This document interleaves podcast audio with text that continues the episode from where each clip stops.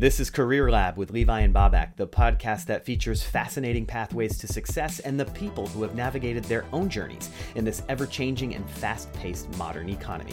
I'm Levi Maaia, and our guest this week is Kelley Stevens. Kelley parlayed her career as a licensed marriage and family therapist into a full-time gig as the Private Practice Pro, a mental health influencer who provides guidance to other mental health professionals on using social media and technology to build their own practices. Find out if you have what it takes to leverage your experiences to become a specialty influencer on this edition of Career Lab with Levi and Babak.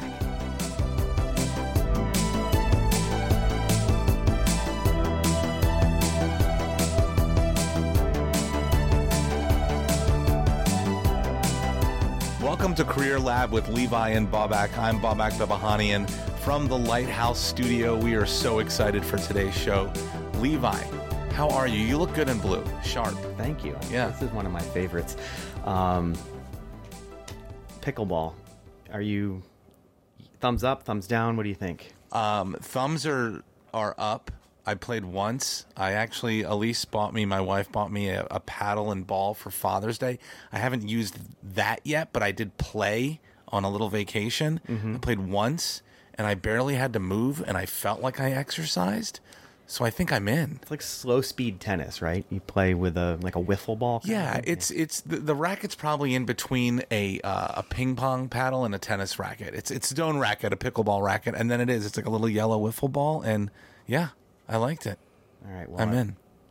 I like slow speed tennis. I like that idea. Tennis. Are we going to have a pickleball player on the show? We should have a pickleball. Are there professional pickleball players? Oh yeah, yeah. We'll do that 1 week and then cornhole 2 weeks later. Awesome. Yeah.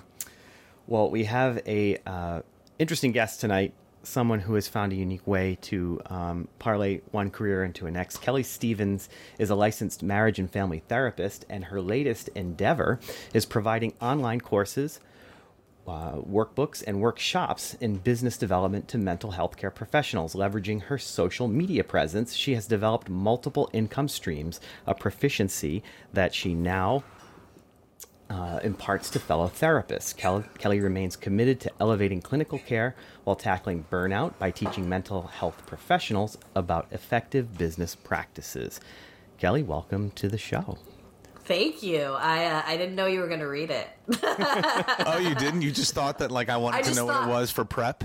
Yeah, I thought maybe it'd be stuck in a paragraph somewhere. And what's it like hearing it back? Was it overwhelming? It wasn't overwhelming, but I was like, oh, God. I might have, toned it down a little bit, you know? As long as you wrote it and not AI, then we're fine. AI did not write it. Although, ChatGPT has been interesting in the last few months of everything I do. So I've been experimenting with it and using different AI and sort of things. So.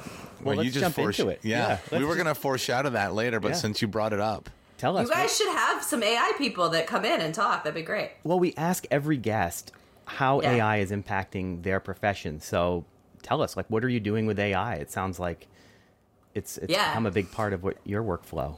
Yeah. So, okay. So it's kind of interesting. So I have two hats, right? So I'm a therapist, number one, and that's what my training is. And I really use no AI in the traditional therapy realm.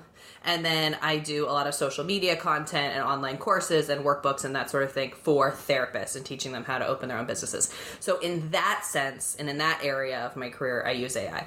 So a few things. I feel like I've just been dipping my toe in it. So I've used ChatGPT to help me write captions on Instagram. And usually the way I do it is I'll say I'll voice memo ChatGPT. I'll have it on my phone and I'll send a voice memo that says write an Instagram caption from the perspective of, and I'll say a bunch of different things and then, keep it at this number of words, this hashtags, use these keywords and about this topic.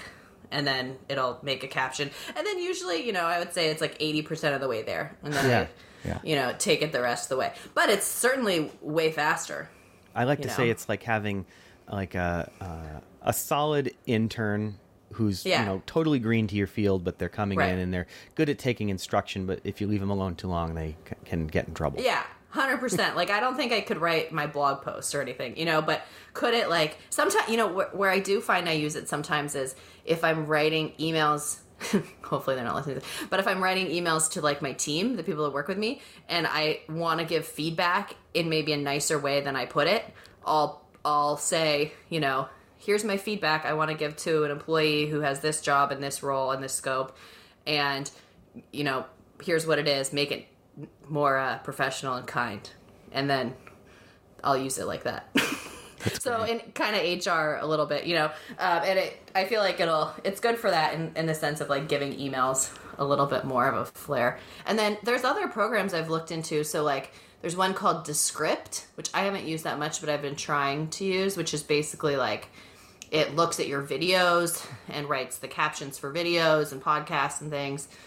So I've been kind of playing around in that, but I haven't used it.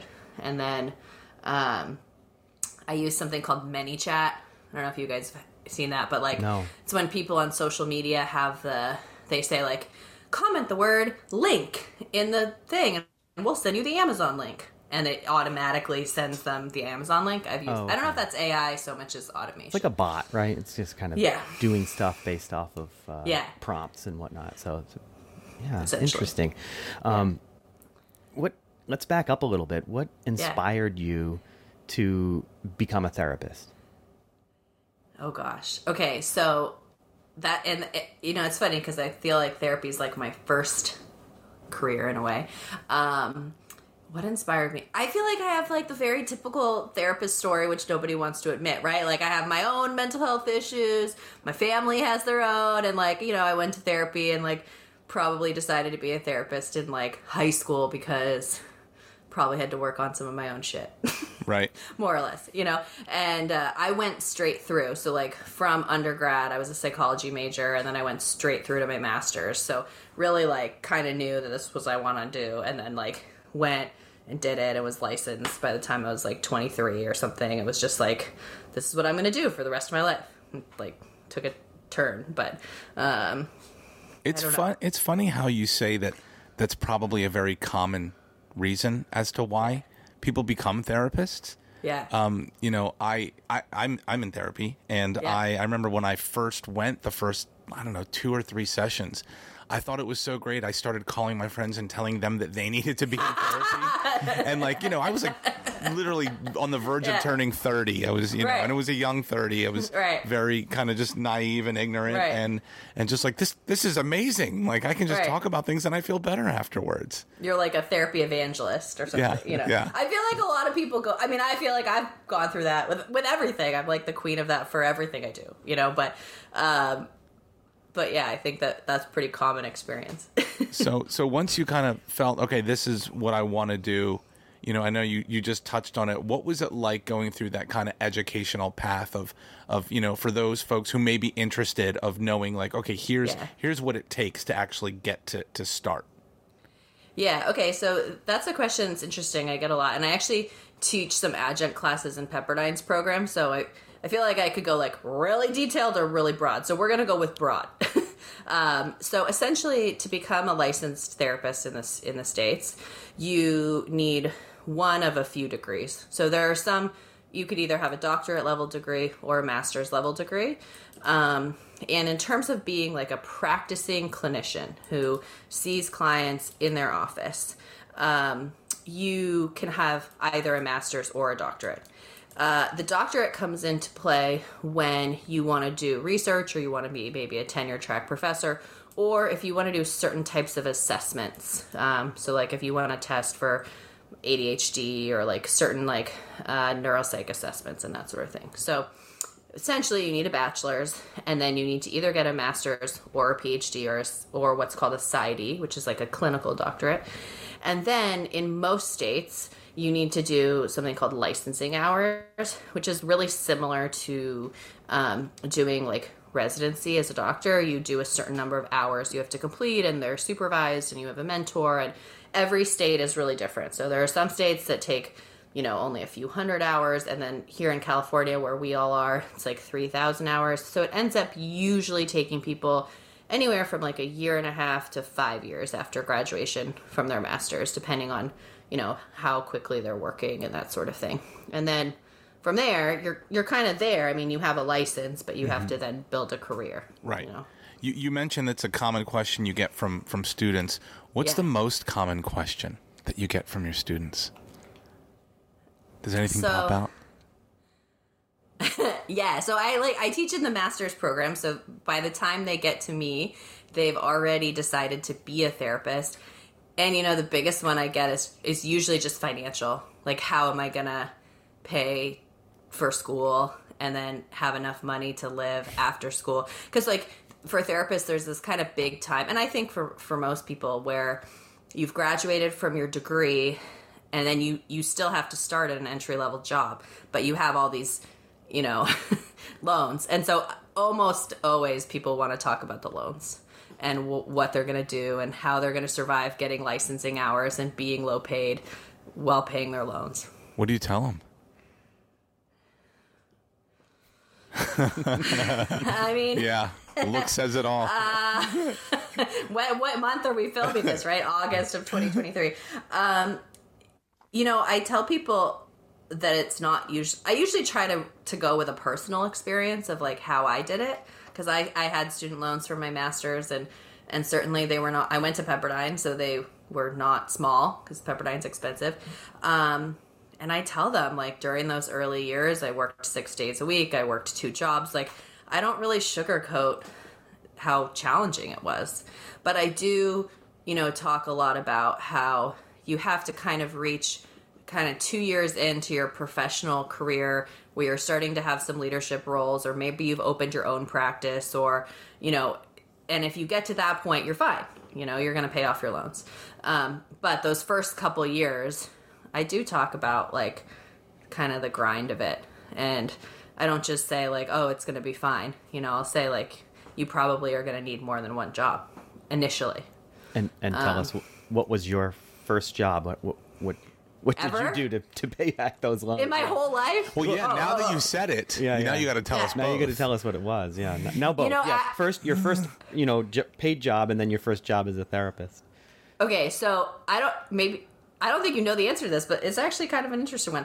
So my first paid job, I had like not boring jobs, but I worked at the farmer's market. I worked at a deli. Like, I worked at Montecito Deli. They're still there, in high school. And then I worked at the farmer's market. But to pay for graduate school, I actually owned a wedding photography business.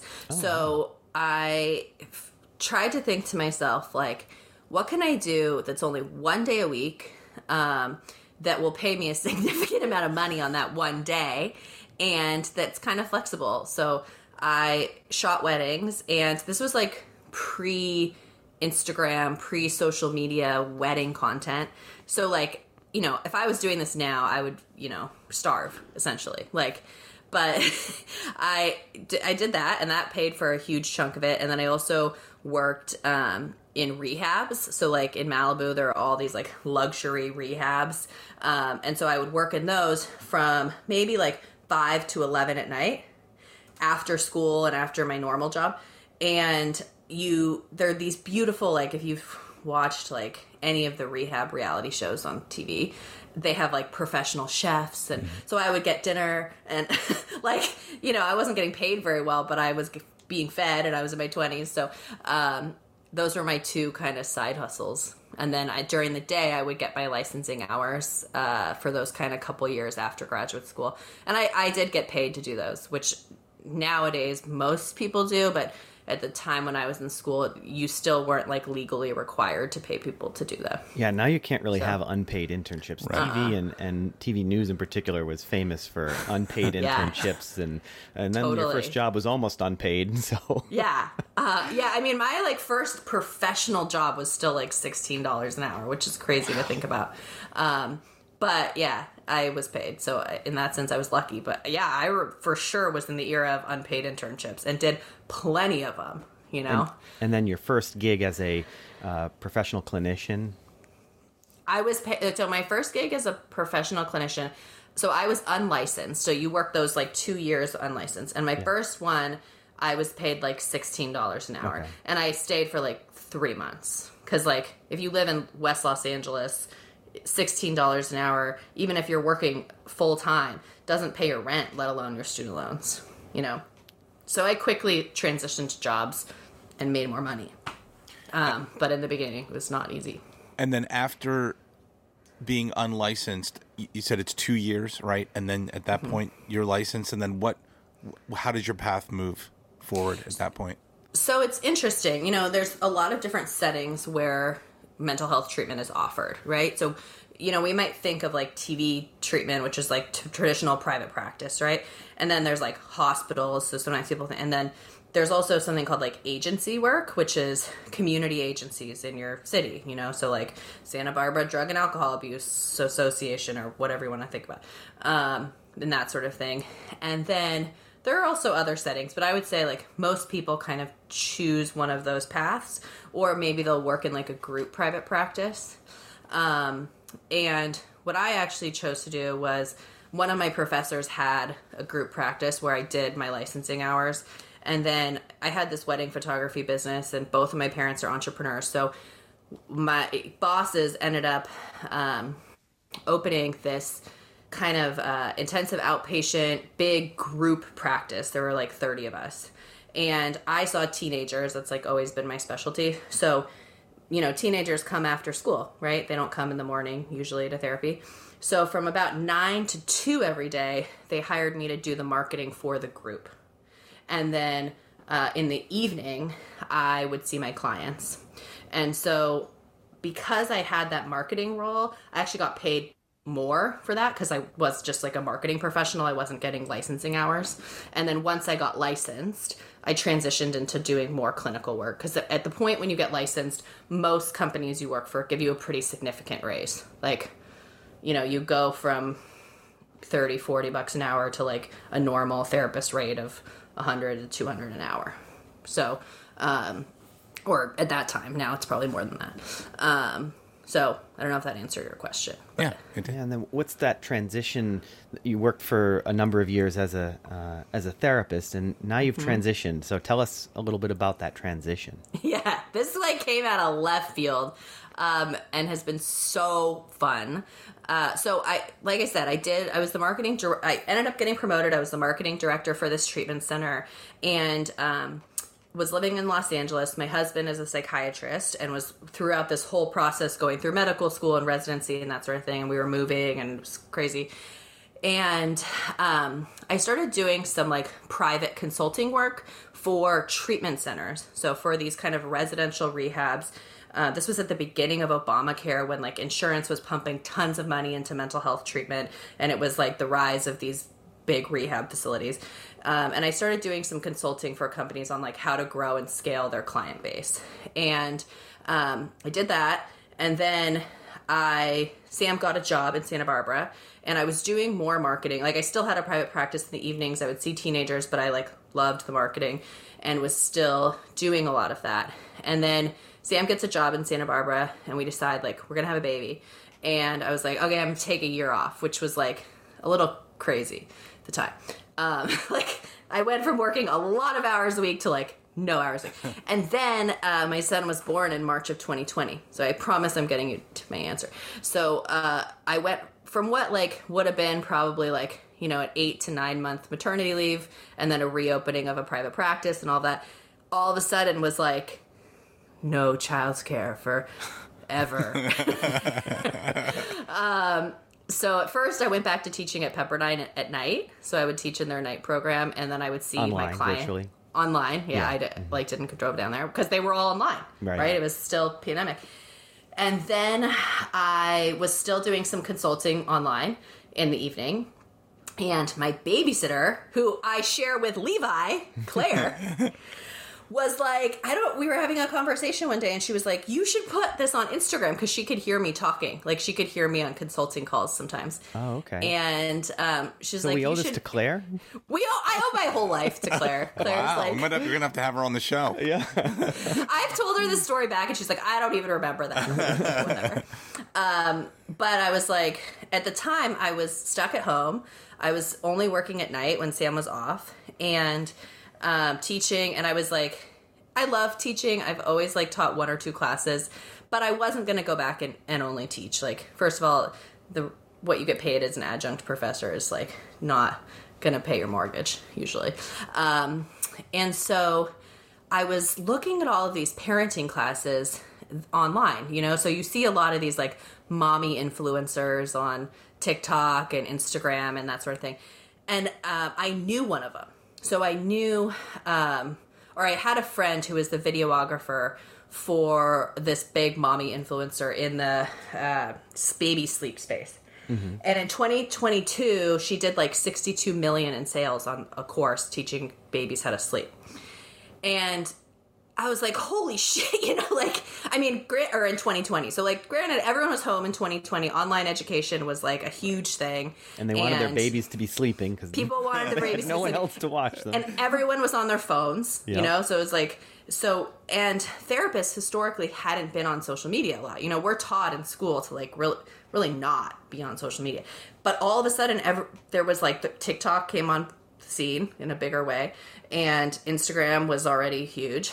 And so all of a sudden I saw this like rise of the TikTok Instagram therapist. And so I just started filming content for that. And I thought like, well, if these like mommy educators who are talking about parenting and sleep and whatever can do that and can monetize their content. And I was like, I don't see a reason why I can't do that. And so I was home and I had nothing else to do. I think I one of my first followers was Levi. And I think you said, you don't have to follow me. And I was like, yeah, I was like, don't do it. I still, like, to this day, like, don't always tell, like, people who I actually know. Because, you know, all of my content is geared toward therapists. Right. And so, yeah. So it was just a wild time because I grew really quickly, mm-hmm. more specifically on Instagram. And I'm on the other platforms, but Instagram's kind of my main platform. And during that time, I created, like, my first online product, which was a course, which I don't always suggest starting with now, but like that's what I started with. And I gave myself like a little runway, you know, gave myself a loan, and then was like, okay, I have a year to like pay this back essentially, mm-hmm. and did, and that was great. So it's been fun to be so now I work almost fully in teaching therapists how to open private practices, which is essentially what I was doing in that marketing role for about 5 years prior. So sometimes people are like, oh, you just started doing this. And I'm like, no, actually, like, I just used to do this, but not on the internet. Right. You know? When you were doing it on the internet, when did you realize, I think I have something here? Was there one moment, or was it a certain, you know, a benchmark that you were trying to hit? When did you know? Yeah, no, there definitely was. So I launched my first course in like March of maybe 2 years ago. Gosh, I can't remember now. It's been about 2 years. And the first week I was like, my goal was like, I'm going to sell like 30 courses, you know? And I did it. Like the launch sucked. Like I did not sell what I expected. And I was like, well, shit, you know, like basically it took me about like 30,000 to like build a whole online platform and everything. And I was like, I got to at least pay back that 30,000 to myself. And so I was like, well, I'm in this until I pay that back. So, and I didn't even get close on the first launch. And so I thought, well, like, I'm, you know, like I'm not gonna be able to do this. And then I like, honest to God, do not know what happened. But at about 3 months in, we just started selling. Like, it was selling the same product with the same messaging, but it just took a while. You know, I mean, search engine optimization takes a while. Content building takes a while. And I went from about 10,000 followers on Instagram to about 30,000. Like, really, that jump came really quickly. And with that jump came a lot more sales. And then I started to kind of, like, expand my platforms. I had a podcast. I got on TikTok and some other things. I hired a team member to help me, so it wasn't just me and just my ideas all the time, which was huge. And she had a lot of good feedback and a lot of like harsh feedback, like we need to film videos this way, and you know, this is how the content. Like I felt like I was really good at getting followers, but not good at getting them to buy from me. Mm-hmm. And so I needed that push to like sell to people, which, you know, none of us like want to do, or at least right. I don't always want to do that. And then we started really selling. And that's when I was like, holy shit, like this is a job, you know? Because before that I was just like, I'm home and it's COVID and I think I could do it, but like, I don't know.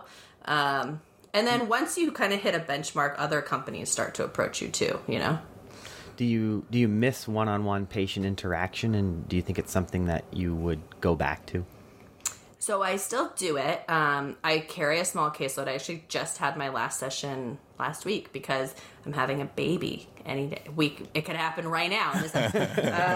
We were joking before the show that we were going to hang around and maybe it would happen tonight if we kept her on the call longer. Yeah.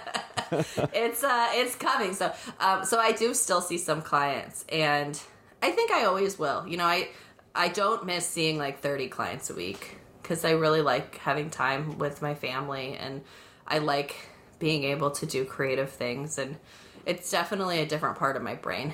But because I teach therapists how to open private practices, I think it might be unwise for me to like step away from having completely my own practice. Right. Yeah. Right. So I keep a small practice. What advice would you give to someone who's thinking about a career in therapy? That's a good question. Like if there's something that, you know, you wish you knew, I would say that you know now that you wish you go to your own therapy. If you haven't been to therapy, don't be a therapist. Like if you haven't really taken some time to like work on your own shit and really think like, you know, why am I doing this? Like, do I just want to save people? Like, do I want to like help people? Am I trying to help me? 'Cause like being a therapist is incredible. I mean, it's absolutely incredible. I like would not change it at all. And you really do get tools to help people, mm-hmm. right? So like people think it's like this depressing, hopeless job, but like actually it's not really, because you get a lot of tools and skills that help people at some of the worst times in their lives. But the amount of emotional energy it takes from you to do that all day long, you have to have some sense that that's what you want for your life. And I think until you go to your own therapy, or at least until you like are used to sitting face to face with 7 or 8 people all day, every day, I would suggest doing that first before making the decision. Because I see people not do that and then wonder why they're so tired, you know, or realize they need therapy themselves mid-session of giving someone else therapy. Oh yeah. Yeah. Well, I mean, and hopefully they do. You know, like hopefully all therapy, like. You're encouraged really to like go to your own therapist continuously throughout right. your career, you know, at different right. times. But yeah, I mean that comes up, that they talk about, like we talk about that in school a lot. Like a client will say something and you're like, oh yeah, I probably need to work on that. You know, yeah. It's like a cardiologist needs to go on a run, you know, same sort of thing. I remember my dad had a cardiologist who smoked, so I don't know how. Yeah.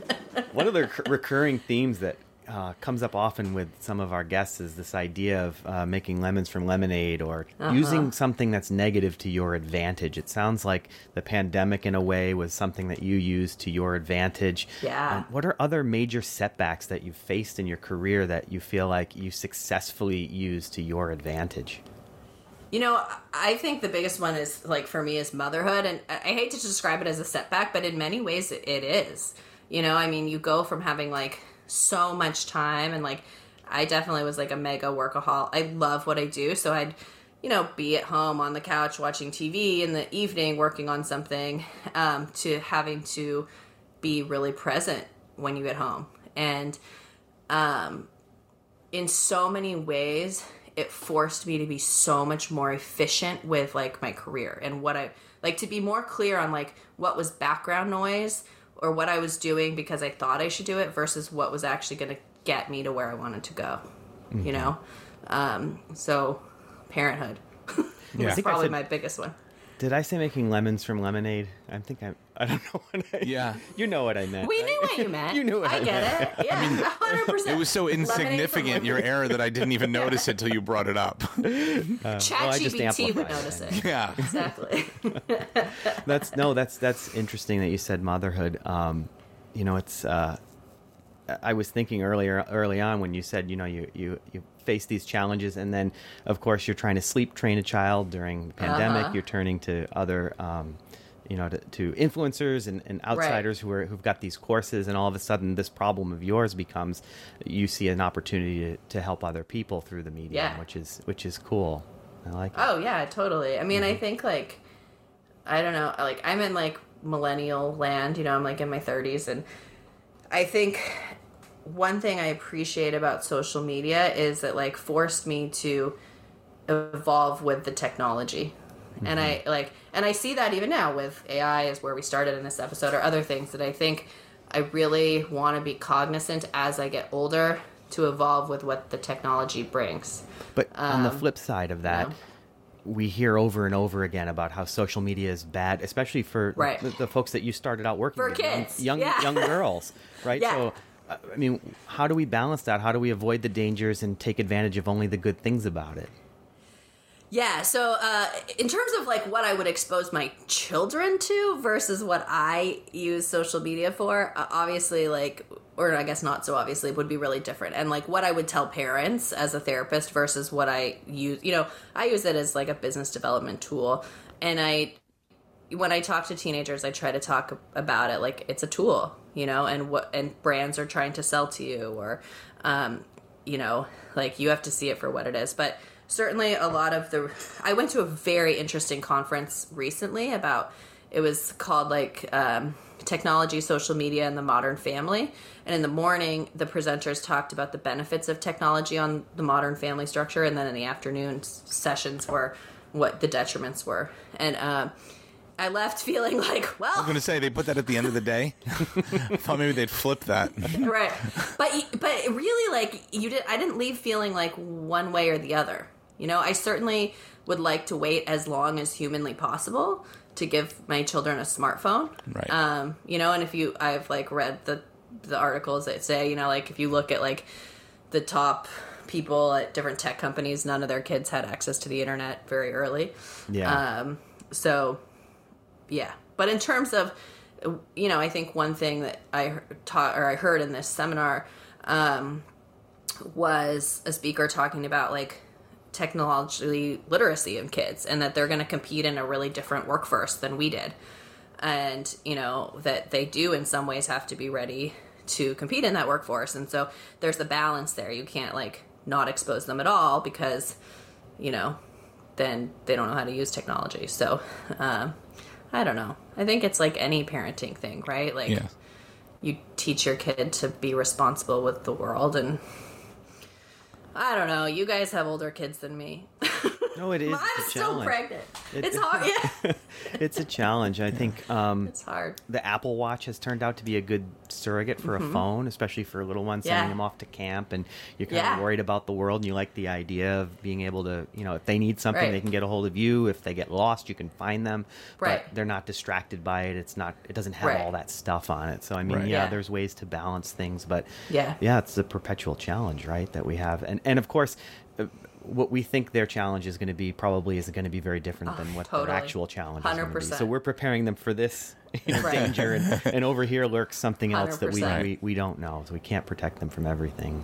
I agree. I mean, and I hope, you know, all our kids are around the little kid age now, right? Like, I think the parent generation right before us that had teenagers and college students right now in some ways got so blindsided by mm-hmm. social media and technology. We've had a few years of watching teenagers go through this. So my hope is that by the time our kids get older, there's, you know, some better parental restrictions. There's better other parents who have, you know, some literacy around, well, what do we want our kids to do? You know, I don't know. I think we even underestimate the little ones coming up now who are looking at their, you know, older kids in high school and in college, right, they know them, they see what their challenges are, and that yeah. they're trying to navigate the world, learning from the mistakes of people who've yeah. gone just before them. So, right.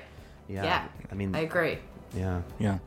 Kelley, thank you so much. Yeah. This was fun. Yeah. So it was a lot of fun. if you're a therapist or even if you're just interested in seeing what Kelley does, her website is theprivatepracticepro.com. You can find her on Instagram, TikTok, Threads. You're on Threads? Threads. Yeah, man. Yeah. Like I said, you got to keep up. It was so Threads hot. Is new. It was so hot day one. No, it was so hot day one, and then what happened? That's a whole other episode, my thoughts on Threads. And on YouTube at The Private Practice Pro. Thanks so much for being here with us. Appreciate it. Thanks for having me. All right. Well, thank you for being with us on this journey for this episode of Career Lab with Levi and Babak. The show is available as an audio podcast on major platforms like Apple, Google Podcasts, and Spotify. Yeah, if you like what we're doing, visit careerlabpodcast.com to like and subscribe to us on YouTube and get notifications of new shows as soon as they drop. And we'll see you next time.